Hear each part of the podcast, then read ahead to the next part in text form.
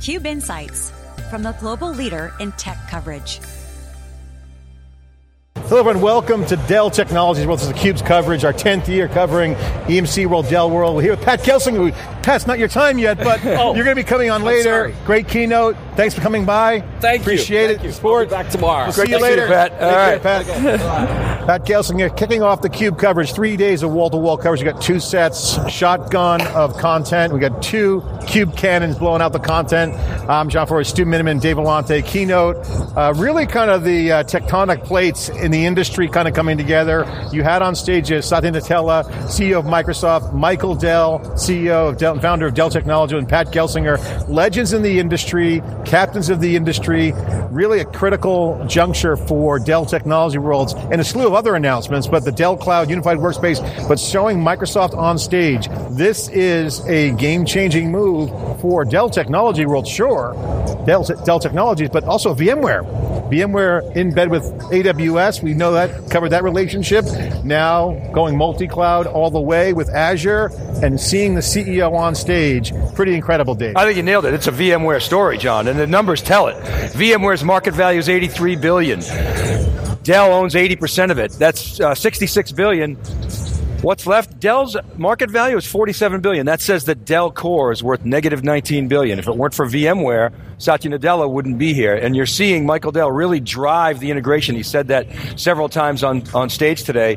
How much collaboration? I love the collaboration across the divisions. You saw Jeff Clarke with Pat Gelsinger talking about new desktop management, talking about VMware Cloud on Dell. It's a VMware story. You're right on. And Pat Gelsinger's too, really key message up there, simplicity, simplifying IT, the common operator. I felt like we were in a CUBE interview four years ago because that was the basis of hybrid cloud now kind of coming to fruition. Clear visibility, at least on the tech stack side, on the operating side. This is an operator world and a developer world, and simplicity and ease of operations is going to be the critical differentiator for the winners. Your, yeah, your so, so, so, John, first of all, I, I think we're getting some clarity on this multi-cloud world. Look, one of the things things that VMware did so well not just that wave of virtualization, but vCenter was the center of IT management. And the question is, can they extend that into multi-cloud world? When VMware made the partnership with AWS, it's like, oh my gosh, what does that mean to Dell? We got the answer today, what that means to Dell. VMware Cloud on Dell EMC hardware. For me personally, that relationship between VMware and Dell, I think is closer from the top executive all the way on down to the field go to market than it ever was. I was one of the first people working with VMware at EMC. I watched that relationship. EMC always kept them as kind of the we own you, but you're going to be independent and work across the board. Across the board, you hear you know VS VxRail and NSX and PKS and all these wonderful products. Dell and VMware developing together, going to market together. It has ripples, but Amazon likes it, Microsoft likes it. That's a big deal to see VMware and Microsoft partnering together. There are some challenges with some other partners vis-a-vis Cisco and uh, you know some some of the others like IBM and HPE that have historically partnered a lot with VMware but a lot of exciting news and definitely tons. Of And John, v- VMware knocked down Google last month. Yeah. So guys, this is the theme we're seeing. We see Zoom went public. That was a video conferencing, disrupting an existing industry. People thought would never be disrupted. You heard Satya Nadella say on stage, say on stage here that the new generation of new apps need new infrastructure. So a revamp, a reset, a revitalization of infrastructure to power apps via cloud. It's kind of the same game: computing resources, software, apps, but with a whole new distributed architecture. A boom is coming. We see the stock market is up. It's huge. You see the tech earnings last week across the board, solid results. This is now a game changer. This is a not a bad business to be in. Not you know what was once going to be a declining business sees more remote workers, people working from multiple locations, mobile unification with cloud computing, a complete renaissance across the board. Dave, I mean, this is a big revenue opportunity. Well, My- Michael Dell's keynote wasn't just about products; it was about innovation. He talked about solving world problems, a big picture stuff, uh, and then he let Pat and, and Jeff get down a little bit more into the product weeds, and you'll hear more of that. But Michael is laying out a huge vision. What a juxtaposition between, that's what was it, four or five years ago? You had sort of Joe Tucci, the chairman, up on stage. Michael was there. You had You had John Chambers there. Now Michael owns the whole kit and caboodle. He's calling the shots, and people want to do business with them. VMware, again, as you pointed well, out. let me let me ask you a question. You've been following EMC for a long time. When we interviewed Michael Dell years ago when he was went private, then he bought uh, EMC. One of the things he said, and a lot of people were poo pooing the whole deal. Oh, why they want to buy that? It's like a boat anchor. He said eh, scale matters. So, are we seeing a new generation? Stu, I'd like you to weigh in on this too of competitive strategy where scale matters. Because if you look at what Dell Technologies has done and is doing, they're essentially rolled up the global IT business and are competing at scale with synergies not even looked at before early on. We kind of we talked about it, but we're starting to see some fruit off that scale. Amazon proved scale, cloud. Uh, Microsoft moves to the cloud, scale up. Now the earnings are up. Thoughts? Well, what strikes me, John, is that you know they always talk about end to end. Companies talk about synergy. Synergy is a code word for cutting.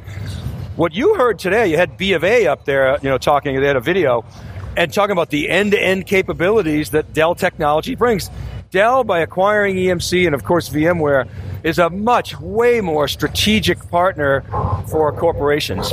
Way, way more than many of these startups can be. So that is their linchpin. You can maybe criticize them on innovation and, oh, maybe they don't have the hottest product, but end to end, throw in financial services and other services, people want to do business with this company because of trust. Stu, scale, cloud scale, Dell scale, IT scale. Yeah, where, so we heard Tom Sweet this morning talk about uh, that Dell maybe had missed a couple of turns in the marketplace and they needed to go private to kind of rearrange things. When they bought EMC. We knew that there were a couple of tailwinds that they could ride. Hyperconverged infrastructure, absolutely one. We've been watching that trend since day one. Uh, they, they, are outpacing the industry. They are the leader. If you talk from a software standpoint, VMware's there. If you talk from a hardware standpoint, Dell's there. Who's number two in the space? Nutanix, which also is a complicated relationship, but Dell sells that, and VMware still is the primary hypervisor on that environment. So they are still beating the market in growth, but they're doing that by gaining market share uh, and, and, and taking it. Michael always loves to talk about when he's taking market from the business. So the question is,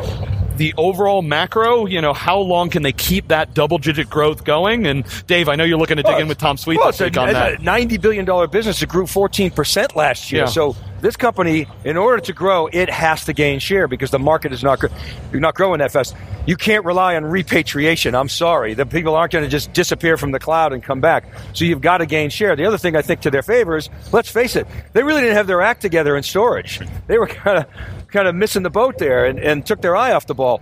PCs stayed strong. They got their act together in storage, which helped with the product mix, mix higher margins. So last year was a very, very strong year. 2020 is going to be a tougher compare, but it seems like they still have some knobs to turn. Guys, let's talk about competition. You brought up Nutanix. What do they do?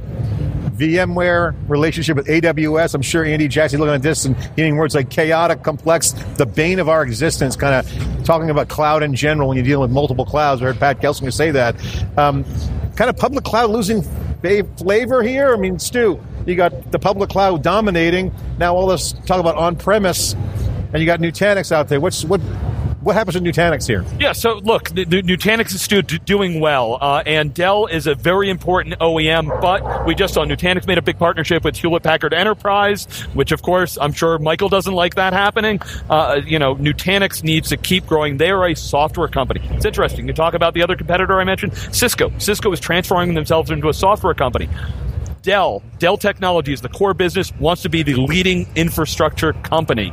They have VMware, Boomi, and Pivotal are their software brands, but the core business is really around that scale, uh, that that that that whole uh, you know infrastructure piece, and it's it's a different Chuck, at the market. Chuck Robbins at Cisco, the CEO of Cisco, has not yet made a big bold move like a Red Hat move. Well, could Nutanix be that move, Dave? Well, I, I don't know. I don't know. I think I his play is an IoT, but but but but to, but to your point about your question about the cloud, the cloud is not attenuating. Amazon's a thirty billion dollar company growing at forty one percent a year, throwing off 25, 30 percent operating margins. I mean, that's where the innovation is. That's where the scale is. Everybody wants to do multi cloud because they don't have a cloud. It's your only path if you don't have a cloud. So, so I think the cloud's got a long way look, to go. Look, and they talked. You know, I, I tell you, my, you know, my community got all excited when Michael got up on stage and said, "We're all in on Kubernetes and what we're doing with multi-cloud." You're going to hear under the covers here. Everything is going from VMware, uh, VM as that unit down to containerization. Uh, you know, talking about that application modernization. That's where they're going to lean on VMware modernizing some of what they're doing, and you know, of course, Pivotal and Boomi are, are the ones that are the tip of the spear in that area. Yeah, I don't think, Dave, to Stu's point there, the Amazon growth will continue because if you look at what Dell Technologies has rolled out today, certainly the Microsoft thing is a little shot across the bow, multi-cloud, nice checkbox, great to see the commitment of the CEO there. But everything benefits with SaaS in the cloud. SaaS is a cloud game, and if scale on the cloud is going to be there, I only see the public cloud getting stronger because the scale's there. The economics cannot be ignored. Certainly the data equation will be interesting, but the, an on-premise infrastructure that's set up operating like a cloud, I think will ultimately benefit because Amazon's weak link, if there is one, is that they really don't have a SaaS business, right? So they have a series of customers that do SaaS, but that's going to be an opportunity for all those workloads to run on the cloud. Well, the so, big question is going to be how how cloud-like is what we hear today? And I, I, I am a skeptic. I want to see it first. Uh, you know, show me. Yeah, no. I mean, what do we hear? What are you know VMware you know services on Azure? It's the SDDC stack. So we understand what that is. It is more than just virtualization. But we used to say private cloud just can't be virtualization plus plus. So VMware's you know expanding and changing that model. But you, know, I, is it cloud enough? I mean, Dave, they, they you know, oh, you want to finance it with an OPEX? We can totally yep. do that. That's and, good. And, CapEx OPEX, it's, it's great, but you know. At the end of the day, innovation and economics wins. Yes. And the cloud guys have the scale. I mean, look at the, the amount of money we heard from Google last month. They spent what, twelve billion dollars in capex through April. right? It would take Oracle six years to spend that much in capex. It would take IBM three and a half, four years to spend that much in capex.